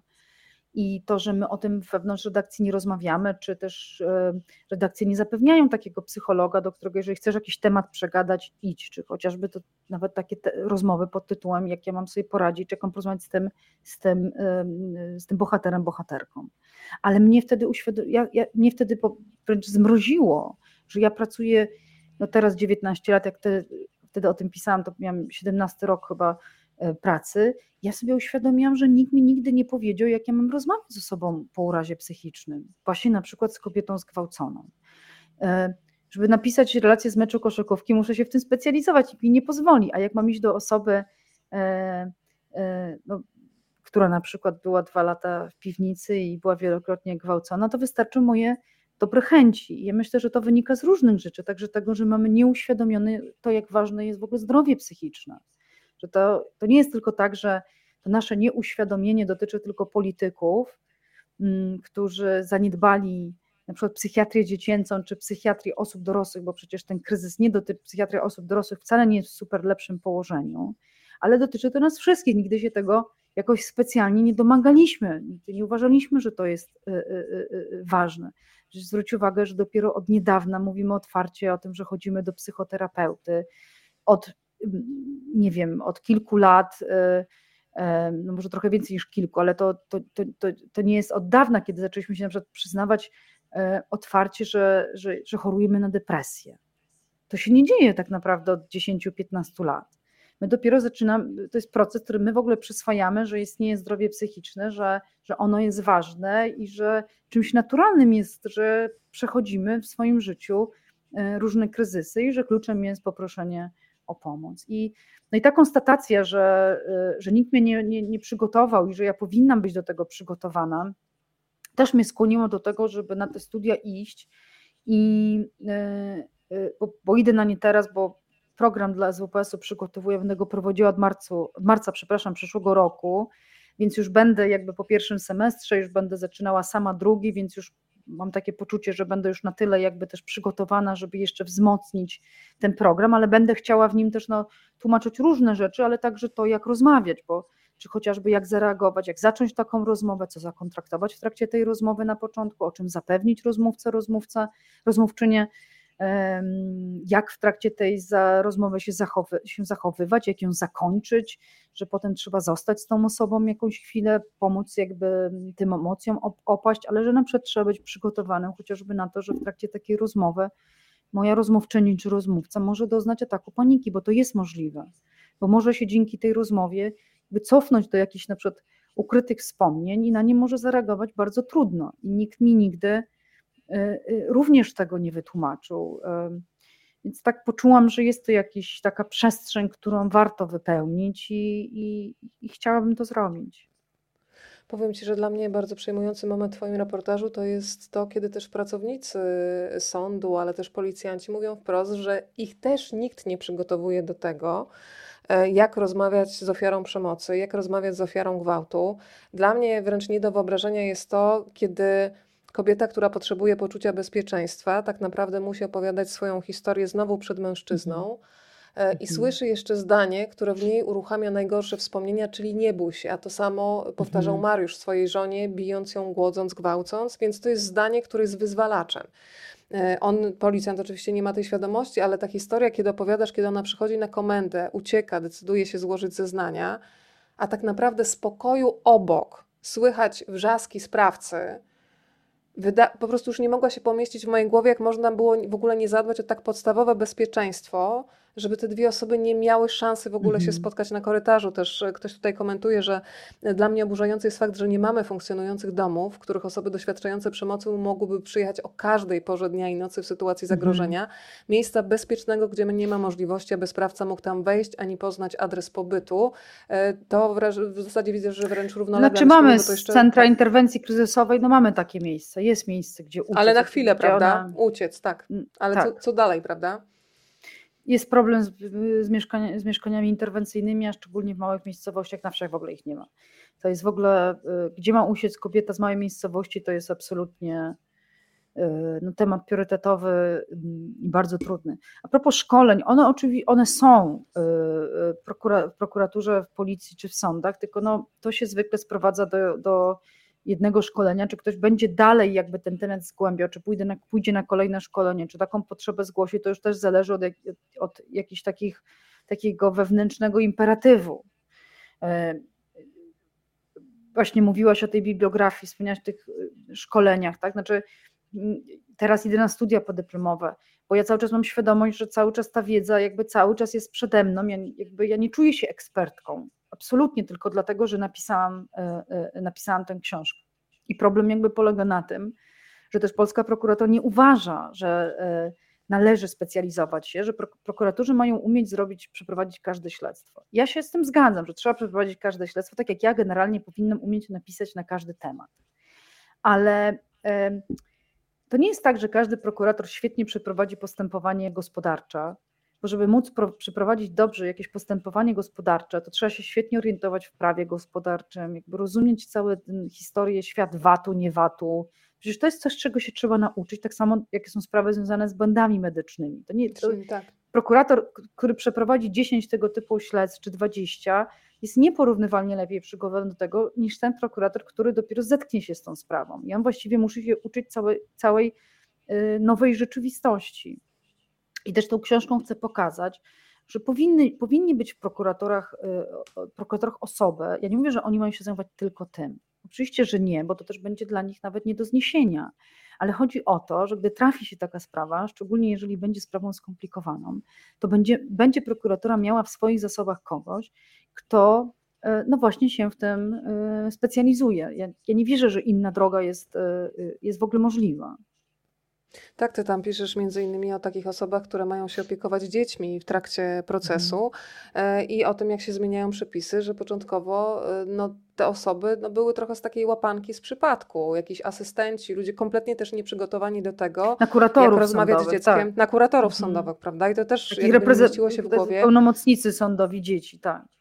A powinien to być to jakby wręcz szczególnie wybrane i jakby sprawdzone osoby, no bo ta materia jest bardzo delikatna, no bo to jest człowiek, który odpowiada za bezpieczeństwo, e, za, jeżeli mogę użyć takiego sformułowania, e, możliwy komfort dziecka w tej sytuacji, jaka zaistniała, bo wiadomo, że słowo komfort nie pasuje w ogóle do sytuacji, ale jakby zapewnienie bezpieczeństwa w tym wszystkim e, w sądzie, co, co, co się wydarza. Muszę Cię jeszcze zapytać o, o tę formę też, bo to jest reportaż, w którym też stosujesz taki zabieg literacki, czyli otwierasz go opowieścią Ewy, mhm. ale prowadzisz tę narrację w taki sposób, że w zasadzie to ty jesteś Ewą. Ja miałam takie poczucie, jakbyś mhm. po prostu oddawała jej głos. E, I mm, teraz sobie też myślę o takim właśnie ukłonie i podziękowaniu za tę jej siłę, bo dajesz głos kobiecie, której tak wiele osób po drodze, już zaczynając od sprawcy, po tych, którzy nie uwierzyli w jej zeznania, ten głos chciano jej odebrać. E, kiedy w ogóle stwierdziłaś, że tę książkę otworzy opowieść, kiedy czytasz, masz wrażenie, to jest po prostu opowieść, która wypływa z ust bohaterki Ewy. Ten pomysł przyszedł mi do głowy bardzo wcześnie i to sobie świadomiłam, że znowu zapomniałam za, z, sprawdzić, bo ja te, ten wstęp wysłałam do koleżanki, bo ja, on, on po prostu się mnie, ze mnie wylał. Ja leżałam e, na łóżku i tak się zastanawiałam, bo też często tekst tak naprawdę i w ogóle zanim się siądzie do pisania, czy też jak pracuje się nad tekstem, to się też bardzo dużo o tym tekście myśli, czy o tej sprawie. I ja właśnie rozmyślałam nad tym mm, i tak po prostu otworzyłam oczy i nagle zobaczyłam ten, ten wstęp. I szybko usiadłam do komputera, już nauczona, że e, jak sobie mówię, ach, to jutro na pewno będę pamiętać to się absolutnie nie, nie, nie wydarzy, wszystko, y, y, wszystko zapomnę. Mm, I, I właśnie nie pamiętam, czy to było w marcu 2018 czy 2019. I, i on się tak we mnie, ze mnie wylał i, i w dużym stopniu ustawił, y, ustawił mi tekst. Oczywiście rozumiałam i wiedziałam, że nie będę pisać książki całej w pierwszej osobie, bo to by po pierwsze wydaje mi się, znaczy to było nie do utrzymania, nie do wytrzymania też, y, nie do utrzymania dla mnie i nie do wytrzymania dla czytelnika. Uważam, że ta forma pierwszej osoby powinna być bardzo rzadka i używana tylko wtedy, kiedy jest naprawdę uzasadniona. Natomiast zależało mi jakby na tym, żeby czytelnik poczuł te emocje, te uczucia, mógł na chwilę wejść e, w buty Ewy, żeby uruchomić w nim właśnie jakieś takie też empatię, ale współodczuwanie. Mm, żeby móc to też oczywiście w ten sposób napisać, ja musiałam bardzo, bardzo w to wejść, bardzo szczegółowo to poznać i um, no, móc się trochę też w ten sposób poczuć. Jest też taki związek, na który zwracasz uwagę, przeprowadzając nas przez te wszystkie kręgi piekła, i chciałam, żeby on też dzisiaj wybrzmiał, bo trochę się w tej kwestii zmienia, e, ale myślę, że cały czas za wolno. Myślę, że bardzo długo, szczególnie na wsi, było takie przyzwolenie na bardzo złe traktowanie zwierząt. E, I tutaj myślę o psach uwiązanych na łańcuchu, który po wielu latach wrzyna im się po prostu w skórę, o psach, które smażą się na słońcu, nie mają nawet kawałka zadaszenia, o psach, które się nie karmi, głodzi. E, I piszesz też, i to wynika z literatury, którą też umieszczasz w bibliografii, że jest bardzo widoczna korelacja, że to znęcanie się nad zwierzętami często jest takim wstępem do przekraczania granic już w tym ludzkim świecie. E, I bardzo bym chciała, żebyśmy też trochę o tym porozmawiały, bo to są sytuacje, które mam wrażenie, że trochę się teraz zmieniają, że my potrafimy reagować coraz częściej, no ale y, niedaleka jest przecież historia pewnego posła PiSu, który przypina psa do samochodu i po prostu ciągnie go y, po asfalcie. Więc y, tutaj też okazuje się, że to, co było bardzo długo lekceważone, i to widać w statystykach, że ci, którzy się znęcają nad zwierzętami, no te hamulce bardzo szybko puszczają w stosunku do zwierząt, a ja bym w ogóle nawet nie rozróżniała, no mhm. bo to jest istota czująca i ten strach mhm. mój czy zwierzęcy jest dla mnie od początku taki sam, ale y, zauważenie i napisanie y, wprost o tej korelacji też jest czymś, co powinno chyba pójść w świat i nie przez przypadek się u Ciebie znalazło w tej książce. Dla mnie też w ogóle było odkryciem, że to może być dowód. Znaczy kolejny jakby taki element budowania portretu psychologicznego sprawcy. To też było dla mnie absolutnym jakby też y, takim fascynującym odkryciem tych różnych badań. Także tej, gdzie y, hmm, w Wielkiej Brytanii czy w Stanach, teraz już nie pamiętam, ale tych pierwszych badań, kiedy odkryto, badano właśnie rodziny, które były pod opieką opieki, y, pod opieką opieki społecznej i odkryto, że tam, gdzie jakby dochodziło do różnych nadużyć, nagle się okazywało, że wcześniej były nadużycia w stosunku do zwierząt. Ja też piszę o tym, bo, bo dla mnie to jest też taka właśnie kolejny właśnie ten klocek, to też pokazuje właśnie, jaką trzeba mieć ogromną wiedzę, żeby umieć pewne rzeczy odczytywać. Czyli, bo e, ten senator. I łączyć PiSu, kropki, który, prawda? Tak, bo tu chodzi o łączenie kropek, tak. Czyli ym, to jest bardzo też na przykład e, ciekawe, bo oczywiście ta historia u pana senatora z psem e, wyszła później, ale przecież kilka lat wcześniej jego żona upubliczniła właśnie w dużym tak. formacie tak. Gazety Wyborczej, e, no, że przez lata żyła z tym panem e, w związku przemocowym. I wtedy, gdy pojawia się ta historia związana ze z psem zwierzęciem, to w mojej głowie połączyły się kropki, że to pokazuje, znaczy to uprawdopodobnia no, jej relacje. I to mi się wydało niezwykle właśnie takie ciekawe i po to też to umieściłam, bo mam też taką nadzieję i że tę książkę będą też czytały osoby mm, z różnych służb i instytucji i że one zobaczą, e, jak w wielu miejscach można szukać, ale przede wszystkim jak na wiele sposobów można uprawdopodobniać wersje osób pokrzywdzonych. Ja jeszcze zerkam na komentarze, które się pojawiają na profilu Wielkiej Litery Twojego wydawcy. Y, bardzo dziękuję Pani Elżbiecie za komentarz, bo też jest mi bardzo bliski. Y, mało kto porusza temat przemocy wśród klasy wyższej, osób wykształconych na wysokich stanowiskach i celebrytów, a uwaga w tym temacie skupia się na najniższych klasach społecznych i szeroko pojętej y, patologii. Dziękuję za ten komentarz, bo przypomniała mi Pani, Pani Elżbieto, rozmowę z jedną z prawniczek w Warszawie, która powiedziała mi wprost, Weronika, jeżeli Ci się wydaje, że na przykład na takim osiedlu jak Wilanów jest spokój, to muszę Ci powiedzieć, że nie. I panów, których oglądasz w telewizji śniadaniowej jako ekspertów, e, w sądzie znamy z kompletnie innej strony, szarpiących swoje kobiety za włosy, gdzie dochodzi do przemocy fizycznej, e, ekonomicznej i, i, i, i tutaj całą historię można by tworzyć. I bardzo się cieszę, Kasia, że Twoja książka właśnie, tak jak mówiłam, zaczyna się od tego, że ja mam pytanie, jak do tego mogło dojść i chciałabym najchętniej to zło przerzucić na innych ale potem wraca do mnie, e, wiesz, e, to pytanie, no dobrze, ale ile razy ja zareagowałam, czy nie? I, i, i tutaj to jest taka książka, która porozma pozwala rozmawiać i o tym, co się wydarzyło na konkretnej kaszubskiej wsi, ale również o tym, co się dzieje e, wokół nas. Powiedz trochę też o reakcjach czytelników i czytelniczek, które już do ciebie dochodzą.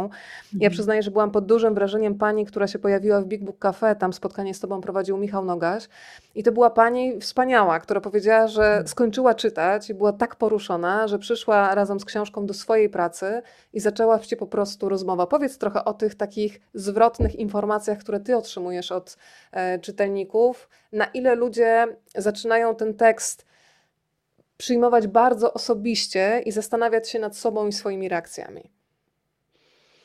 Hmm.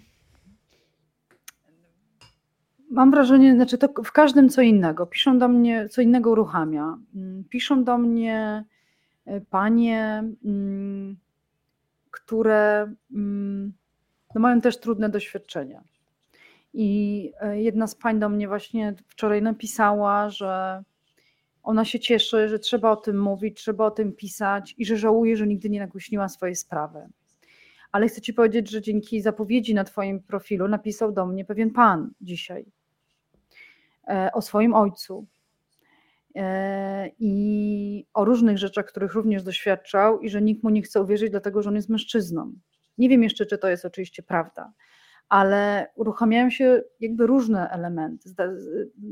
W zależności też zauważam y, y, od doświadczeń, co innego ta książka w ludziach uruchamia, o czym innym do mnie mówią. Um, opowiadają o różnych doświadczeniach, o swoich miejscowościach, swoich rodzinach, czasem w zakładach pracy. Każdego co innego tam rusza, ale jakimś takim chyba też uniwersalnym elementem, który spina, to jest ta złość i chyba ten lęk, że ktoś nam mógłby nie uwierzyć, bo jedna z pań mi też napisała, że dla niej by byłoby to nie do wytrzymania, gdyby ktoś jej e, nie uwierzył. Mm.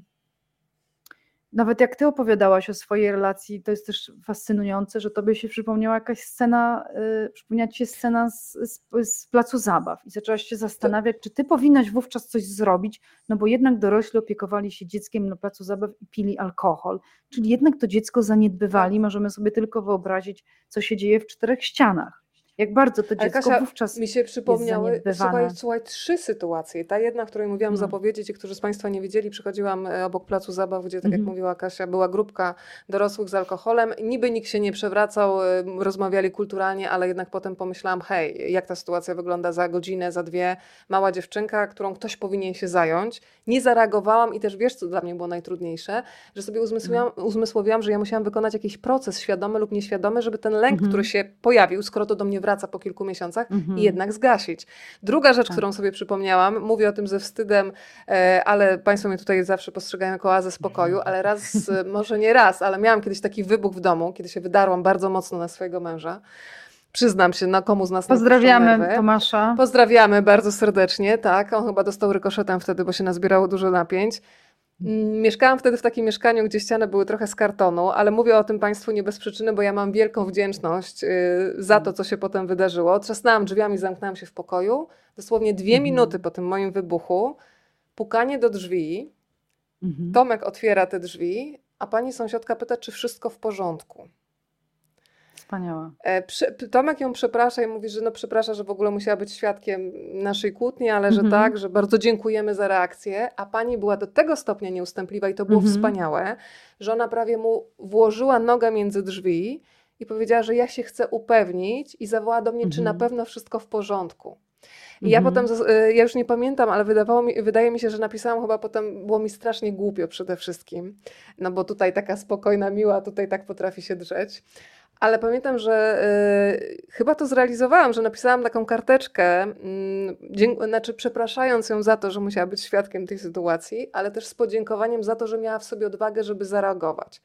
I to jest jedna sytuacja y, moja, prawda, że miałam mhm. wielką wdzięczność za to, że, że gdybym faktycznie miała jakiś problem i potrzebowała wsparcia, to ono by było za ścianą. Mhm. Ale pamiętam sytuację kilka miesięcy później, kiedy nade mną usłyszałam taki straszliwy krzyk kobiety. E, no i miałam akurat sąsiada, który mm, miał problemy chyba z alkoholem. I to była taka sytuacja, wiesz, rzucanie, e, czułaś, że jakieś przedmioty lecą, nagle krzyk, który się urywa. Zadzwoniłam od razu na policję. Mhm. Przyjechała ta policja, oczywiście sytuacja już się jakby wyciszyła, była kompletna grobowa cisza, piętro wyżej. Ci policjanci weszli na schody, zapukali, nikim nie otworzył i zaczynają schodzić. Mhm. I ja wychodzę, mówię, ale panowie, no ale to nie sprawdzicie, czy ta kobieta jest bezpieczna, czy coś się stało. Mhm. I mhm. słyszę odpowiedź, ale my nie możemy wejść. Ja mówię, no ale to co, wrócą panowie dwa dni później, jeżeli się okaże, że na przykład na górze mhm. mamy trupa. Już powiedziałam jakby wprost mocno, e, bo taka sytuacja też mogła mhm. mieć miejsce. Nigdy nie zakładamy najczarniejszych i usłyszałam tylko, y, i my nie mamy powodu, żeby interweniować, jest teraz cisza, nikt nie reaguje. I to mnie przeraziło, wiesz, że nawet kiedy wykonujesz telefon, Mhm. Że jakby ta reakcja jest taka, że no równie dobrze ja mogę pukać, ale co mogę dalej zrobić? Więc y, tutaj wiesz, jedna książka, a sytuację chyba sprzed kilku lat i sprzed kilku miesięcy uruchamiasz. Przepraszam za, za przydługą historię, ale odpaliła mi się tak automatycznie. Ale powiedziałaś bardzo ważną rzecz, znaczy to, to, e, to jest główny powód, dla którego ta książka powstała, żebyśmy przestali skupiać się na sprawcach, a zaczęli się skupiać na nas, na jako otoczeniu i zaczęli myśleć o tym, że tak, możemy się wtrącać. Bo zobacz, co ta pani zrobiła. To jest w ogóle bardzo yy, ważne. Genialna. Znaczy, ona y, sprawdziła, yy, chciała się zaopiekować, chciała się jakby tak upewnić, co się dzieje. Nie wiadomo, co by zrobiła, gdyby Tomek zareagował inaczej.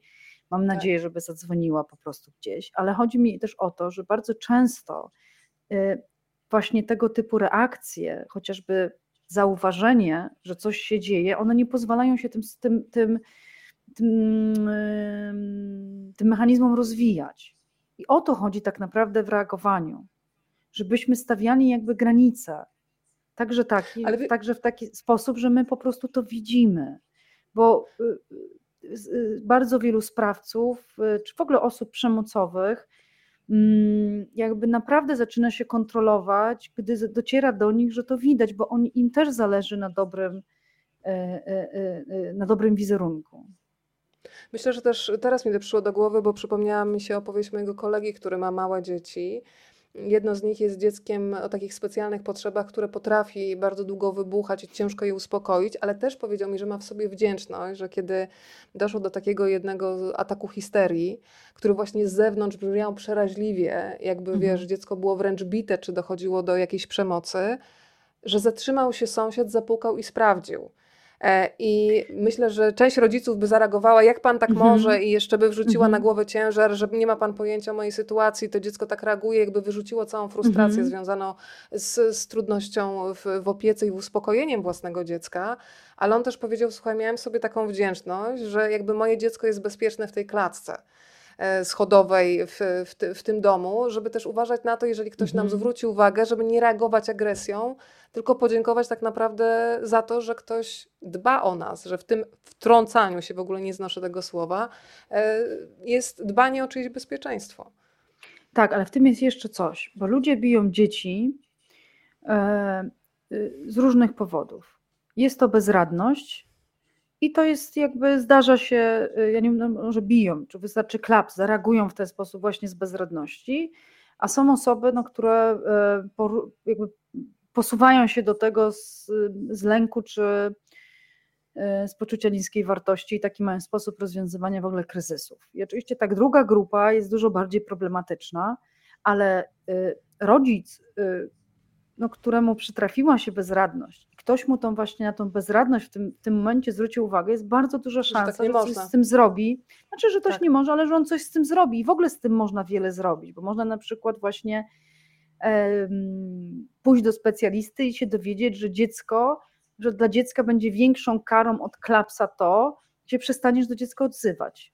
Ale to też jest przemoc, Kasia. I Y, to no jest tak, czasami ale... gorsza taka przemoc, kiedy ty wiesz, dziecko, z którym nie możesz się dogadać, każesz go milczeniem. No tak, ja nie mówię, że masz się nie odzywać tak. trzy dni, Jasne. ale bywa tak, że masz obiektywnie bardzo trudne y, wychowawcze problemy. Ja znam takich rodziców, którzy mają, czy mieli bardzo duże problemy z dziećmi. Co ciekawe, dziecko było aniołem e, w szkole.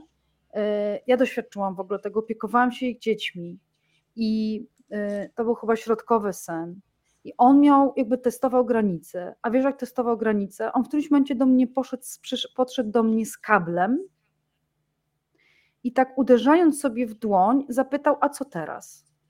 Ja zdębiałam. Jakby nie zareagowałam na to, nie zrobiłam nic, nic teraz. Jakby zaproponowałam jakąś tam zabawę, na szczęście były też inni bracia ale on też, rodzice opowiadali, potrafił wyrywać kontakty, niszczyć rzeczy, no coś takiego się działo. Nie wiem, jak to się potem, jak on miał jakieś problemy, no jakieś problemy emocjonalne, w jego świecie emocjonalnym były kłopoty i on sobie w ten sposób radził. I w szkole, jak rodzice pytali, mieli olbrzymi problem, bo ponieważ w szkole on był aniołem. Rodzice nie rozumieli, dlaczego, znaczy, przepraszam, nauczyciele nie rozumieli, dlaczego jest problem w szkole. Więc y, mówię o tym, że jest bardzo łatwo y, no w tej bezradności zareagować agresją na, tego zachowania, na takie zachowania dziecka, mm, a mamy jakby różne y, jakby no, możliwości właśnie po to, żeby konsultować się i szukać rozwiązań, przede wszystkim ustalić, dlaczego ma, dziecko ma problem z emocjami, no i jak my możemy w takich emocjach funkcjonować, jak możemy sobie z nimi radzić. I mówię tutaj o jednym ze sposobów, jakby, że e, co bardziej wpływa na dziecko, bo też przez to, że my jednak wywodzimy się wszyscy trochę ze wsi, znaczy w ogóle nasze społeczeństwo, tak jesteśmy przecież wszyscy ze wsi. No mój, mój e, ojciec jako dziecko był w bardzo małej miejscowości, wychował się w bardzo malutkiej miejscowości, na, wychował się na Wołyniu. I e, e, na wsi przez lata funkcjonowało jakby bicie jako normalna metoda wychowawcza. Więc my też jesteśmy w takim długim procesie, żeby przyjąć e, do wyjść tego, czy nauczyć się, wyjść z tego, ale też nauczyć się różnych innych e, mechanizmów no, wpływania na, na, na, na dzieci. Drodzy Państwo, jeżeli są pytania, to jest idealny moment, żeby teraz e, je zadać. E, ja jeszcze e, cały czas noszę w sobie też to, co w tej sprawie zmieniła prababcia dziewczynek, tak? Bo to była babcia Ewy, a prababcia dziewczynek, tak? Mm, tak. I o tym też na pewno Państwo mm, przeczytają w książce, bo dla mnie jest to też niezwykłe, że ona w jakiś taki intuicyjny sposób przewidziała, jak można wydobyć z dziecka te wszystkie emocje i te historie, których ono nie było na początku w stanie wypowiedzieć e, wprost, tak żeby te, te informacje E, przyczyniły się później też do, e, do skazania sprawców. E, muszę Cię jeszcze na koniec zapytać, Kasia, o jedną rzecz. Półtorej godziny już teraz. Obiecałam Kasie półtorej godziny, więc ostatnie pytanie ode mnie. Jeżeli ktoś z Państwa jeszcze chce, to, to, to jest ostatni moment, żeby to zrobić. Rozmawiałeś z wieloma ekspertami, ale takim tematem szalenie fascynującym, z takiego nawet naukowego punktu widzenia, jest Twoje spotkanie z panią profesor Ewą Czerniawską, która jest jednym z czołowych polskich autorytetów w dziedzinie psychologii Mhm. Uczenia się i pamięci. I tam piszesz o czymś, o czym bardzo długo się nie mówiło, czyli o tym, jak działa na nas zapach i jak mocno potrafi uruchomić wspomnienia. E, kiedy ty w ogóle trafiłaś na ten wątek i kiedy znalazłaś ekspertkę? Bo to jest taka dziedzina, e, o której ja przyznaję, e, czytałam z ogromnym zainteresowaniem. Mm, psychologia zapachu tutaj nie chcę jakby mm, zdradzać, tak, odegrała rolę mhm. w drugim drugim śledztwie i no, mm, mm, więc było trochę naturalne, że muszę się tym zainteresować. Pewna psychotraumatolożka z Gdańska udostępniła mi pracę e, doktorską, e, napisaną pod kierunkiem pani profesor Czerniawskiej i tam jakby była cała wiedza właśnie o psychologii, znaczy cała, dość sporo wiedzy o psychologii e, węchu, co, no, co było dla mnie fascynujące, ale też uczuliło mnie, znaczy uczuliło, zwróciło moją uwagę, e, co jest ważne też dla tej sprawy, mm, że my kobiety lepiej zapamiętujemy zapachy, a że generalnie człowiek lepiej, najlepiej zapamiętuje zapachy o takim dużym wysyceniu emocjonalnym, a już szczególnie te, które wiążą się z sytuacją stresującą. To było na przykład diagnozowane u żołnierzy, czyli osób, którzy mieli e, mieli zdiagnozowane PTSD, że na przykład zapach paliwa uruchamiał u nich y, konkretne wspomnienia e, z frontu. Mm, no i to przyznam, było dla mnie bardzo interesujące spotkanie. W ogóle pani profesor Czerniawska serdecznie pozdrawiam, jest przemiło mi, niezwykle kompetentną e, osobą. Mm, I to jest też taki kawałek do całej jakby historii, czyli jak można jak można głęboko szukać, bo też zapach ma to do siebie, że on nam też pomaga odpamiętywać.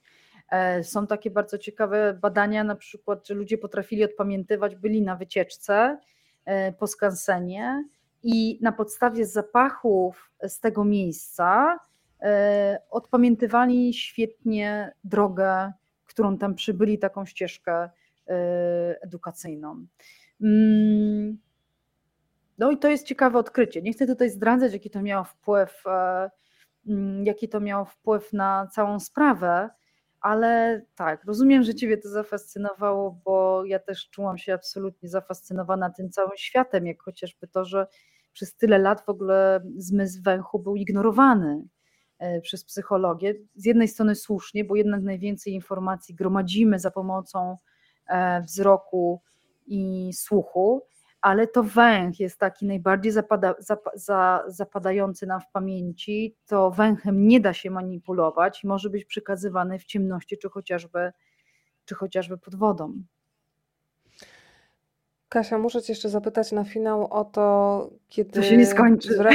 To się nie skończy, ja wiem, przepraszam, ale y, teraz mi to przyszło do głowy, bo to jest bardzo ważne, mhm. że Ty też y, starasz się o rozmowę z Mariuszem, y, czyli skazanym na 25 lat więzienia. Ale to już nie Czego spoilerujmy, bo Ty całą książkę mhm. zaraz opowiesz. Dobra, dobra, muszę się podporządkować tutaj.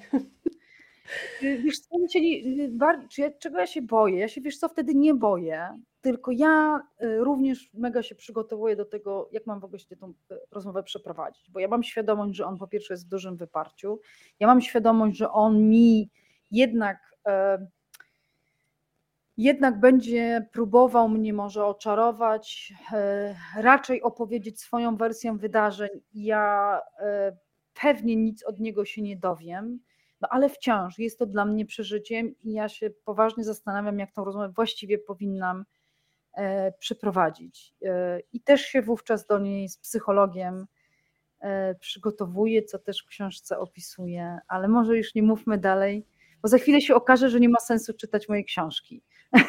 Zrozumiałam ten przekaz.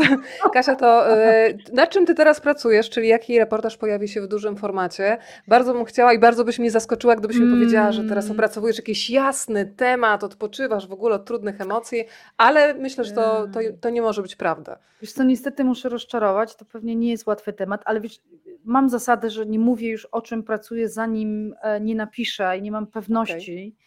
bo, bo mam jakiegoś takiego pecha, że jak opowiem o jakimś temacie, to on potem nie wychodzi. I okay, ja postanowiłam nie już nie mówić. Naprawdę przytrafiło mi się już to dwa razy i postanowiłam do trzeciego nie dopuszczać.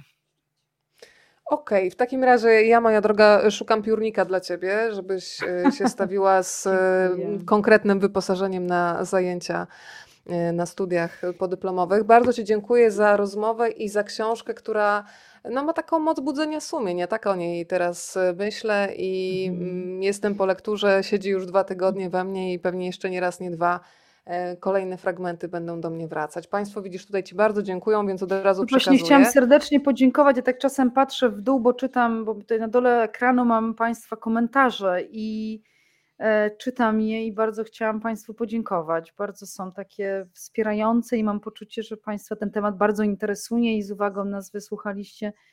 Bardzo dziękuję. Bardzo dziękuję. Katarzyna Włodkowska. I, I widzę kilka, o Bogusia Cierowska. Bogusiu, bardzo Ewy. Cię serdecznie pojawiam. Też widziałam Małgosię Jasnoch. O, Arkadiusza, widzę to y, znajomi przyjaciele z Gdańska. Serdecznie y, dziękuję, że byliście. Drodzy Państwo, spokojnej nocy mm, na oczach wszystkich. Y, tę lekturę wirtualnie teraz Państwu przekazuję, ale mam też dwa egzemplarze od wydawnictwa Wielka Litera. E, Kasia, powiedz y, dwie, mm, dwa wskazania, bo ja zaraz będę sprawdzać skrzynkę. Skrzynka to jest ten adres, już Państwu pokazuję, czyli rozmawiam, bo lubię małpa gmail.com. E, I teraz musisz podać numery i jeżeli komuś się udać, uda wpaść do skrzynki w takiej, a nie innej kolejności, to zostanie Numery kolejności od 1, do 10, od 1 do 10? Od 1 do 10 jakiś numer mi podaj, tak. 3, 7. 3 i 7, to ja za chwilę sprawdzę moją skrzynkę. Bardzo Ci dziękuję za to spotkanie. Ja Ci dziękuję. Spokojnej nocy i do zobaczenia. Była to przyjemność i dziękuję, że tak z taką uważnością przeczytałaś moją książkę. To przywilej, dziękuję. Dziękuję i podziękowania przekaż też Ewie. Bardzo dziękuję, do zobaczenia. Dziękuję, do zobaczenia.